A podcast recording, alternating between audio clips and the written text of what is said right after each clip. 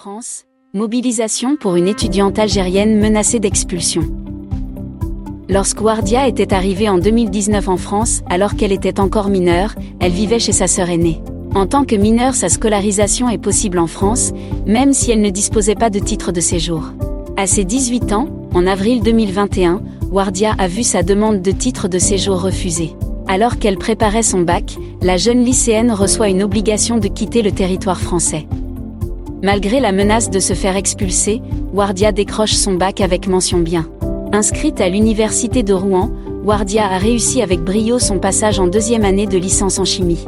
Malgré sa réussite, la jeune étudiante algérienne n'a toujours pas obtenu son titre de séjour en France. Pire, elle doit quitter l'Hexagone le 20 juillet prochain, selon les termes de l'obligation de quitter le territoire français émise contre elle par la préfecture. Je demande au préfet de m'aider à réaliser mes rêves et à poursuivre mes études, lance Wardia.